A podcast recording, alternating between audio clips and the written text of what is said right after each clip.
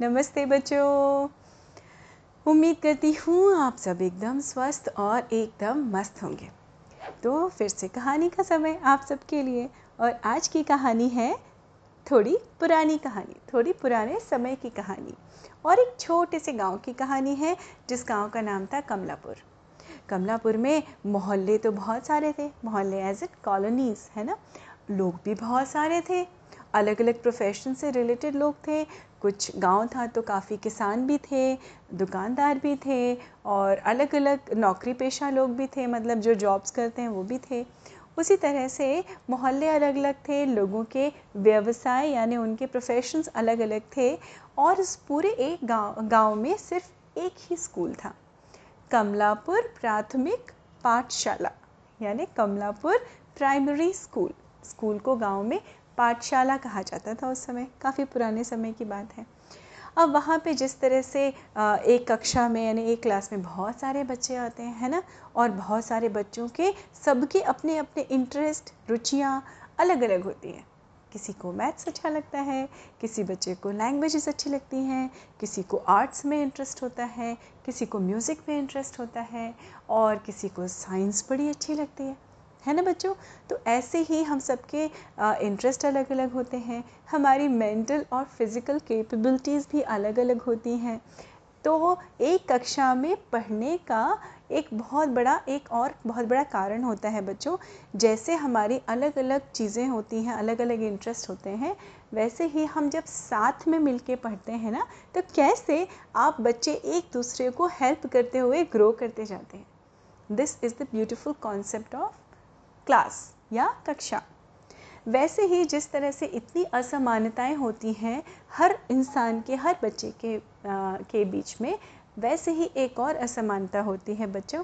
हम सबके परिवारों में फाइनेंशियल कैपेबिलिटीज़ जो होती है ना फाइनेंशियल बैकग्राउंड हर मम्मी पापा हर माँ बाप अपने बच्चे को हमेशा बेस्ट देना चाहते हैं राइट वैसे ही उस गाँव में जो कमलापुर प्राथमिक पाठशाला थी। उसकी कक्षा में भी बहुत सारे बच्चे थे और सबके फाइनेंशियल बैकग्राउंड यानी आर्थिक हालत सबके परिवारों के अलग अलग थे। उन सबके बीच में एक बच्चा था जिसका नाम था करण। करण के मम्मी पापा काफ़ी कमज़ोर आर्थिक स्तर के थे। यानी काफ़ी कमज़ोर थे फाइनेंशियली दे वर वीक उनके पापा, करण के पापा क्या करते थे? वो मज़दूर थे। और वो दिन भर दिहाड़ी का काम करते थे। दिहाड़ी मतलब ये कह लीजिए आप लोग डेली वेजेस। जब वो दिन भर काम करते थे तो शाम को उनको थोड़े पैसे मिल जाते थे। और उन पैसों में वो क्या कर पाते थे बच्चों? वो अपनी बेसिक नेसेसिटीज़ पूरी किया करते थे। करण के मम्मी पापा पर वो थे बड़े खुशहाल। They were very happy as a family तो करण को क्या होता था? करण देखता था, समझता था, चीज़ों को बहुत बारीकी से समझने की कोशिश करता था और हमेशा खुश रहता था। चाहे भले ही वो दो रोटी की जगह एक रोटी खाता था, लेकिन वो हमेशा रात में भगवान को थैंक यू कहना नहीं भूलता था। आपको पता है बच्चों ग्रैटिट्यूड या थैंक यू या थैंकफुल रहना कितना इम्पोर्टेंट होता है लाइफ में? तो वैसे ही करण हमेशा भगवान को थैंक यू बोलता था, उनको याद करता था, मम्मी पापा के, का कहना मानता था और रोज़ नियम से विदाउट एब्सेंस स्कूल जाता था। उसको स्कूल जाना बड़ा अच्छा लगता था, उसके दोस्त भी थे। पर बच्चों होता क्या था क्लास में दूसरे बैकग्राउंड के बच्चे भी आते थे। एक लड़का और था, राजेश, जो वहाँ के ज़मींदार, यानी उस गाँव के सबसे फाइनेंशियली एफिलियंट फैमिली आप कह सकते हैं। यानी काफ़ी अच्छी आर्थिक हालत थी उनकी। वहाँ से वो आता था। तो ऑब्वियसली उसके पास तो हर चीज़ नहीं हुआ करती थी। उसके पास में पेंसिल से लेके आपके कॉपी किताब बैग हर चीज़ बिल्कुल अलग और बिल्कुल डिफरेंट और यूनिक हुआ करती थी। और कई बार राजेश इस चीज़ को क्या करता था? शो ऑफ़ भी करता था। और करण से भी कई बार ऐसा हो जाता था कि वो कई बार कह देता था, क्या तेरे पास ये है? देख मेरे पास तो ये है। देखो मेरे पास तो ये है। करण सिर्फ़ मुस्कुरा के टाल देता था कि, अरे वाह, बहुत अच्छी बात है। वेरी गुड अच्छा है ये रखो रखो मेरे पास नहीं है पर इट्स ओके okay, मुझे ज़रूरत नहीं है। ऐसा करता था। अब क्या होता है बच्चों? जैसे सीज़न बदलता है वैसे ही क्या होता है? आ, हर चीज़ सीज़न की ज़रूरतें भी अलग अलग होती हैं। सर्दी की ज़रूरत स्वेटर पहनना होता है। गर्मियों की ज़रूरत क्या होती है कि आप हल्के सूती कपड़े पहने और उस समय बच्चों जिस समय की एक कहानी है उस समय ए एसी वेसी तो हुआ नहीं करते थे तो गाँव में रहते थे। और जब बारिश आती थी तो बारिश की सबसे प्राइमरी यानी बेसिक नीड या ज़रूरत क्या होती है? छतरी। छाता तो जब बारिश का मौसम आया और खूब बारिश हुई गाँव में, होने लगी रोज़ वो जब करण स्कूल से तैयार होके जाता था, या तो आधे रास्ते में बारिश आ जाती थी, आधे रास्ते में आती थी तो उसको या तो कहीं शेड में रुकना पड़ता था तो स्कूल जाने में देर हो जाती थी। स्कूल जाने में देर होती थी तो वहाँ की टीचर्स उसको क्या करती थी, डांटती थी। कई बार उसको पनिशमेंट भी मिल जाता था, पर करण कुछ नहीं कहता था। घर में भी आकर अपने मम्मी पापा से कुछ भी नहीं कहता था। क्यों? क्योंकि उसको पता था कि अपने, उसके मम्मी पापा की फाइनेंशियल या आर्थिक हालत इतनी अच्छी नहीं है। मुश्किल से उसके पापा क्या कर पाते थे? पैसे कमा पाते थे ताकि उनकी बेसिक नीड्स यानी खाना, पीना और कपड़े ठीक से हो पाए। पर इन सब के बावजूद भी वो उसको शिक्षा के अधिकार से वंचित नहीं रखना चाहते थे, किसको? करण को। जो बेसिक एजुकेशन होती है, वो करण को ज़रूर दिलाते थे। तो वो उसके लिए ही बहुत थैंकफुल रहता था करण। तो करण कभी कहता नहीं था। एक बार उसने सोचा कि चलो मैं भीग के ही चला जाता हूँ। जब वो भीगे भीगे क्लास में पहुँचा तो उसको दिन भर बड़ी ठंड लगी। और नेचुरली बेटा किसी को भी नहीं अच्छा लगता ना बच्चों कि हम दिन भर ऐसे भीगे भीगे बैठे रहें। ऐसे हालातों से जूझता हुआ करण जो था, वो हमेशा खुश रहने का प्रयास करता था, हमेशा खुश रहता था। ये प्रयास करना गलत होगा, वो हमेशा ही बहुत जेनविनली पॉजिटिव और हैप्पी था। अब हुआ क्या बच्चों? धीमे धीमे एक बार वो देर से पहुँचा तो उसकी टीचर ने उसको पनिशमेंट दिया। कुछ बच्चे हँसते भी थे उसके ऊपर, कुछ बच्चे उसका मज़ाक भी उड़ाते थे, पर करण को कोई फ़र्क नहीं पड़ता था। वो अपनी दुनिया में मस्त एकदम और बिल्कुल डिसिप्लिन और अच्छा बच्चा था। पढ़ाई में उसके अच्छे नंबर आते थे तो ज़्यादा टीचर्स कुछ भी नहीं कहते थे। पर धीमे धीमे करके क्या हुआ बच्चों? एक ऐसा सीज़न आया कि जब बारिश बेतहाशा हो रही थी, यानी बहुत बारिश हो रही थी। कई बार उसकी टीचर्स उसको डांटती थी क्योंकि उनको नहीं पता था तो वो डांटती थी, छतरी क्यों नहीं लेके आते हो कारण? भीग के आते हो रोज़, तबीयत ख़राब होगी, देखो तुम्हारी किताबें भीग गई, या तो बैग को ऐसा करो। तो उसने किसी तरह से पॉलीथीन में बाँध के बैग को लाना शुरू कर दिया।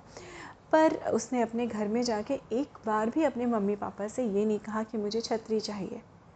और देखिए खूबसूरती बच्चों, कि उसके पापा को भी पता था कि करण को छतरी की सख्त ज़रूरत है, यानी बहुत ज़रूरत है। पर उनके पास इतने पैसे नहीं बचते थे कि वो एक छतरी भी खरीद पाए। इधर हमारे राजेश जो था, क्लास में वो तो हमेशा नई नई छतरियाँ लेके आता था। कभी काले रंग की, कभी पीले रंग की, कभी नीले रंग की, कभी रंग बिरंगी प्रिंट वाली और कभी ट्रांसपेरेंट सी छतरी लेके आता था। रेन कोट भी था उसके पास तो वो रेन कोट भी पहन के आता था। बहरहाल, ऐसे करते करते काफ़ी समय बीत गया। एक दिन जब राजेश सॉरी करण घर से बाहर निकला तो बारिश नहीं हो रही थी और उसने सोचा, मैं फटाफट लंबे लंबे डग भर के जल्दी से पहुँच जाता हूँ अपने स्कूल अब वो जैसे ही अपने स्कूल पहुँचा ओ सॉरी स्कूल के रास्ते में पहुँचा अचानक बहुत तेज़ बारिश होने लगी। और वो बारिश इतनी तेज़ होने लगी बच्चों कि उसको मूसलाधार बारिश जिसको कहते हैं ना बिल्कुल तो वैसी बारिश होने लगी। अब उसने देखा आओ, आओ देखा ना ताओ बगल में एक बड़ा सा पेड़ था खूब घना पेड़ था। तो वो उसके शेड में उसकी छाया में रुक गया।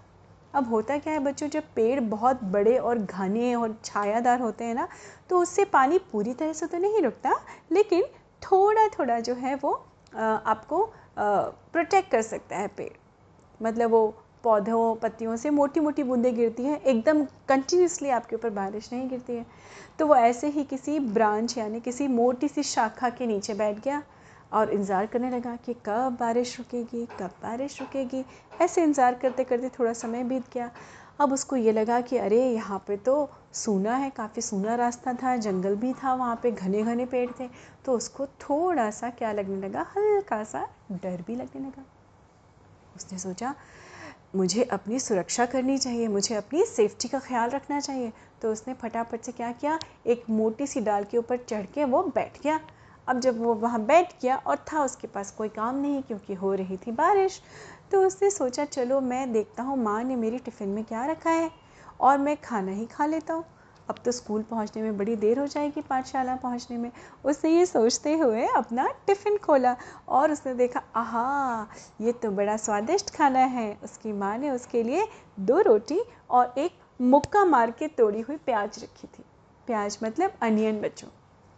और आप सोचेंगे कि ये कैसे टेस्टी हो सकता है। हो सकता है बच्चों, अगर हम प्यार से कोई चीज़ खाएँ तो हर चीज़ बड़ी स्वादिष्ट लगती है। तो उसकी माँ ने प्यार से वो टिफ़िन में रखा था, उसने कुछ सोचा और उसने सोचा, चलो मैं अभी खाना खा लेता हूँ। उसने एक रोटी निकाली, उसको तोड़ा, प्याज के संग उसका बाइट बनाया, कौरा बनाया और मुँह में रखा और बहुत प्यार से, चाव से, चबा चबा के रेलिश करता हुआ एक एक बाइट वो रेलिश कर रहा था इन्जॉय कर रहा था और खा रहा था। तभी अचानक उसकी नज़र पड़ी नीचे पेड़ के नीचे तो वहाँ पे एक साधु बाबा थे। उसने देखा कि वो साधु बाबा जो थे, वो अभी पानी से बचते हुए किसी तरह से उस मोटे से डाल के नीचे खड़े हुए थे। और उसने ऐसे झाँक के देखा, उसने कहा, बाबा जी, नमस्ते। तो बाबा जी ने ऊपर देखा, उसने कहा, अरे बेटा, तुम यहाँ, तुम भी यहाँ बारिश में फंसे हुए हो, बारिश हो रही है बरसात में। उसने कहा हाँ मैं क्या करूँ साधु बाबा? मुझे तो जाना था स्कूल, पाठशाला जाना था, लेकिन बारिश होने लगी तो मैं भी यहाँ फंस गया। तो साधु बाबा ने कहा अच्छा अच्छा ठीक है। और वो थोड़ा सा अपना टैप करके अपना बदन या अपना शरीर हल्का हल्का पोछने लगे। तभी उनकी नज़र पड़ी कि वो क्या कर रहा था। वो तो मस्त होके अपनी प्याज और रोटी खा रहा था। कौन? करण। अचानक करण की नज़र पड़ी बाबा के ऊपर और बाबा को उसने देखा और उसके मन में ख्याल आया कि क्या मैं इनसे खाने के लिए पूछूँ? मेरा तो क्या है?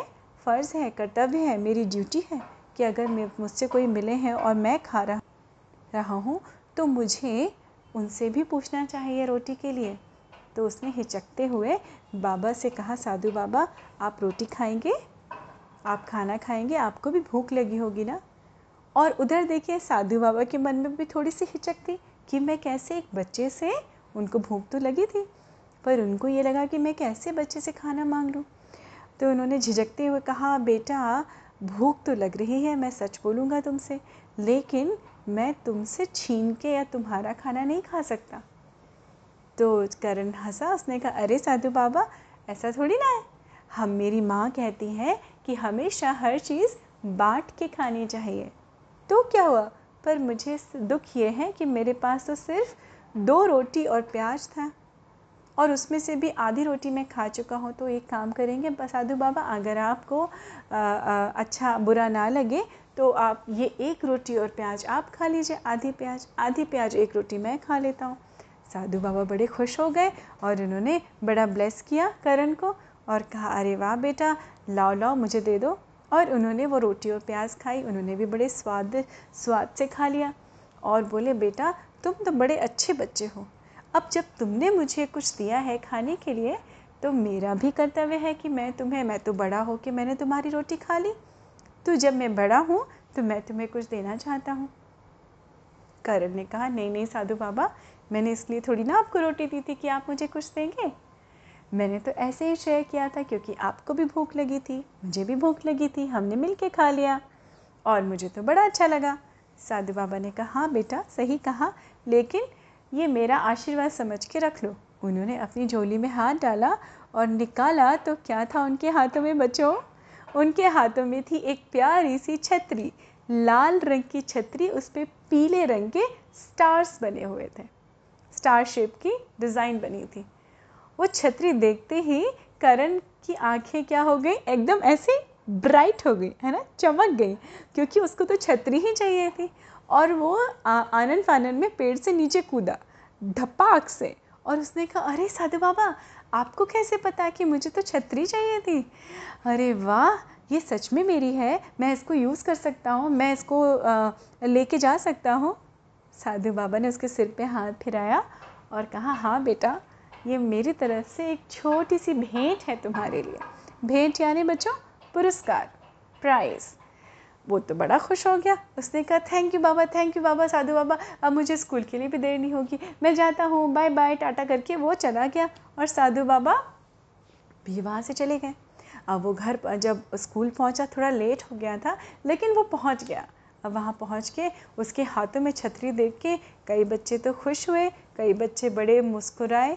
राजेश ने कहा हम्म, ले ही आया ये छतरी कहीं से। चलो ठीक है अब कम से कम भीगेगा तो नहीं। हाँ कोई बात नहीं। चलो चलो चलो, जल्दी आओ, अपना काम करो। अब उसने खुशी, वो बहुत खुश था। क्यों खुश था? क्योंकि उसको छतरी मिली थी, है ना बच्चों? और उसने सारा होमवर्क किया और उस दिन ऐसी बारिश हो रही थी कि जो रुकने का नाम नहीं ले रही थी। अब जब स्कूल की छुट्टी हुई, क्लास ख़त्म हुई, स्कूल की छुट्टी हुई तो भी बारिश हो रही थी। अब इधर हमारा राजेश जो था, उसने तन के पहले अपनी बरसाती पहनी, रेनकोट पहना, ऊपर से बड़ा सा छाता लिया। अब उस दिन देखा तो दो तीन बच्चे छाता नहीं लेके आए थे। और उन्होंने राजेश से कहा राजेश क्या हमें थोड़ी दूर तक छोड़ दोगे? थोड़ी दूर तक। हम चले चले तुम्हारे साथ। तो राजेश ने क्या क्या नहीं नहीं नहीं मेरे साथ आने की ज़रूरत नहीं है। मेरी कार भी गंदी हो जाएगी तुम लोग के जूतों से। हम्म, हम्म, चलो अपना इंतज़ाम खुद करो। चलो बुलाओ अपने मम्मी पापा को जाओ मैं जा रहा हूँ। और वो ठुनक के चला गया आगे। अब क्या हुआ? अब हमारे जो करण भाई साहब थे करण खड़ा हुआ था टुक टुकी बाँध के देख रहा था। उसने कहा धीरे से अपने दोस्तों से कि, आ जाओ आ जाओ, मेरी छतरी में आ जाओ। तो सारे बच्चे बोले थोड़ा सा हिचकिचाने लगे कि, अरे, तुम्हारी छतरी तो छोटी है और इसमें तो हम सब फिर भी भीग जाएँगे। तो करण ने कहा, देखो, मेरी माँ कहती है दोस्तों कि मेरी माँ कहती हैं कि सिर बचाना चाहिए हमें भीगने से। सिर बच गया ना तो हमें जुकाम नहीं होता, हमें कोल्ड नहीं होगा, है ना? इसलिए तुम लोग आ जाओ, और कुछ नहीं तो कम से कम हमारे सिर तो बच जाएँगे। बाकी तो हम लोग घर पहुँच के क्या करेंगे? मुँह हाथ धो के कपड़े बदल लेंगे। तो बच्चे खुशी खुशी उसकी छतरी में आ गए। अब वो लोग चलने लगे। जब वो थोड़ा सा चले आगे तो उनको रियलाइज़ हुआ कि छतरी तो थोड़ी थोड़ी सी बड़ी लग रही है। सबने ऊपर उठा के सिर देखा तो छतरी एक्चुअली थोड़ी बड़ी हो गई थी। थोड़ा सा आगे वो लोग और चले तो इन्होंने देखा रास्ते में पेड़ के नीचे एक बुढ़े बाबा बैठे हुए थे और उनको देख के वो भी ठिठुर रहे थे बारिश में। तो तुरंत एज़ यूजल करण का तो हेल्पिंग नेचर था। करण ने रुक के कहा, अरे बाबा, क्या हुआ? बारिश के कारण यहाँ रुके हैं? तो बाबा ने कहा हाँ बेटा, बारिश थोड़ी कम हो जाए तो मैं चलूँ। तो करण ने कहा, अरे बाबा, आ जाइए, मेरी छतरी में आ जाइए। तो इन्होंने देखा, अरे बेटा, तुम तो ऑल तुम तो ऑलरेडी चार लोग हो इस छतरी के अंदर, है ना? तुम तो फिर मैं कहाँ से आ जाऊँगा? तो करण ने कहा कोई बात नहीं, बाबा जी, कम से कम थोड़ा तो बच जाएँगे। चलिए, आ जाइए आ जाइए। अब बच्चों, हुआ क्या? जैसे ही वो बुढ़े बाबा उस छतरी के अंदर आए, उनको रियलाइज़ हुआ कि छतरी और बड़ी हो गई। उसके बाद में बच्चों, वो छतरी, कैसी छतरी थी? अब आपको कुछ रियलाइज़ हो रहा है। वो छतरी एक्चुअली में साधु बाबा ने एक जादुई छतरी दी थी करण को। उस छतरी की खासियत या विशेषता ये थी कि जितने लोग उसके नीचे आते थे, वो छतरी और बड़ी हो जाती थी। और धीरे धीरे करके करण की तो फेवरेट छतरी बन गई थी। कर, करण घर पहुँचा, अपने मम्मा और पापा को वो छतरी दिखाई और उसने कहा, मम्मा, पापा, मुझे पता है साधु बाबा एक थे, उन्होंने मुझे छतरी दी, उन्होंने मुझे छतरी दी। थोड़ा सा उसकी मम्मी पापा को इतना जल्दी विश्वास नहीं हुआ कि कोई छतरी ऐसे कैसे दे देगा। तो उसके पापा ने कहा, करण, ठीक ठीक बता, तूने किसी से मांगी तो नहीं? कोई चीज़ कभी बेटा मांग के नहीं लेते किसी से? तो करण ने कहा, नहीं बाबा, मैं आपका बेटा हूँ, मैं कभी किसी से कोई चीज़ नहीं मांगूँगा। एक्चुअली मैंने क्या किया था, साधु बाबा के संग अपना जो मम्मा ने मुझे खाना दिया था ना, वो शेयर किया था, उनको दिया तो उन्होंने मुझे बदले में ये छतरी दे दी। और ये छतरी तो बड़ी मज़े की छतरी है बाबा, इसमें जितने लोग आते हैं, उतनी ही बड़ी हो जाती है छतरी। तो उसकी मम्मा ने कहा, चल, हट, तुझे ऐसे ही लग रहा होगा बेटा, चल सो जा, चल, आज अच्छा है तुझे छतरी दीदी, मैं तो भगवान जी को बहुत बहुत धन्यवाद बोलूँगी कि तुझे छतरी मिल गई। अब मेरा बच्चा बिना भीगे सूखा सूखा स्कूल जाएगा सूखा सूखा स्कूल से घर आ जाएगा। और ये बच्चा हमारा सो गया करण। लेकिन बच्चों, वो जादुई छतरी के कारनामे देखिए। अब क्या होने लगा था? करण जब भी स्कूल जाता था, जो भी रास्ते में दिख जाता था, बारिशों के मौसम में उसकी हेल्प करता था। और इस तरह से उसको एक जादुई छतरी मिल गई थी बच्चों। किस लिए? क्योंकि उसके क्या क्या उसकी क्या क्या चीज़ें बहुत अच्छी थी। वो बड़ा जेनरस था। वो बहुत थैंकफुल रहता था। और वो हमेशा हमेशा दूसरों की चीज़ों को देख के खुश होता था। कभी उसके अंदर ये भावना नहीं आती थी कि मेरे पास ऐसा क्यों नहीं है। वो हमेशा उसके पास जो था, वो उसमें ही खुश रहता था। तो जब हम खुश रहते हैं तो हमारे पास क्या होता है बच्चों? हमारे पास और भी अच्छी अच्छी चीज़ें आती हैं। इसलिए इस कहानी से हम क्या सीखते हैं बच्चों? इस कहानी से हम ये सीखते हैं कि हमें जो हमारे मम्मी पापा देते हैं, उसमें हमें बहुत हैप्पी हैप्पी रहना चाहिए और हमेशा अपने मम्मी पापा को और भगवान जी को हमेशा यूनिवर्स को हमेशा थैंक यू बोलना चाहिए। थैंक यू बोलना। एक तो पहली बात गुड मैनर्स होते हैं। दूसरा थैंक यू बोलने से हम हमेशा आभार व्यक्त करते हैं, यानी ग्रैटिट्यूड एक्सप्रेस करते हैं कि हमारे मम्मी पापा और यूनिवर्स ने या भगवान जी ने हमें इतना कुछ दिया है लाइफ में। And that's the way of living तो हमेशा ग्रैटिट्यूड रखिए लाइफ में, हमेशा थैंकफुल रहिए और हमेशा खुश और पॉजिटिव रहिए। And also be very very generous be kind हमेशा दयालु होना बहुत अच्छी बात होती है। उम्मीद है आपको ये कहानी अच्छी लगी होगी बच्चों।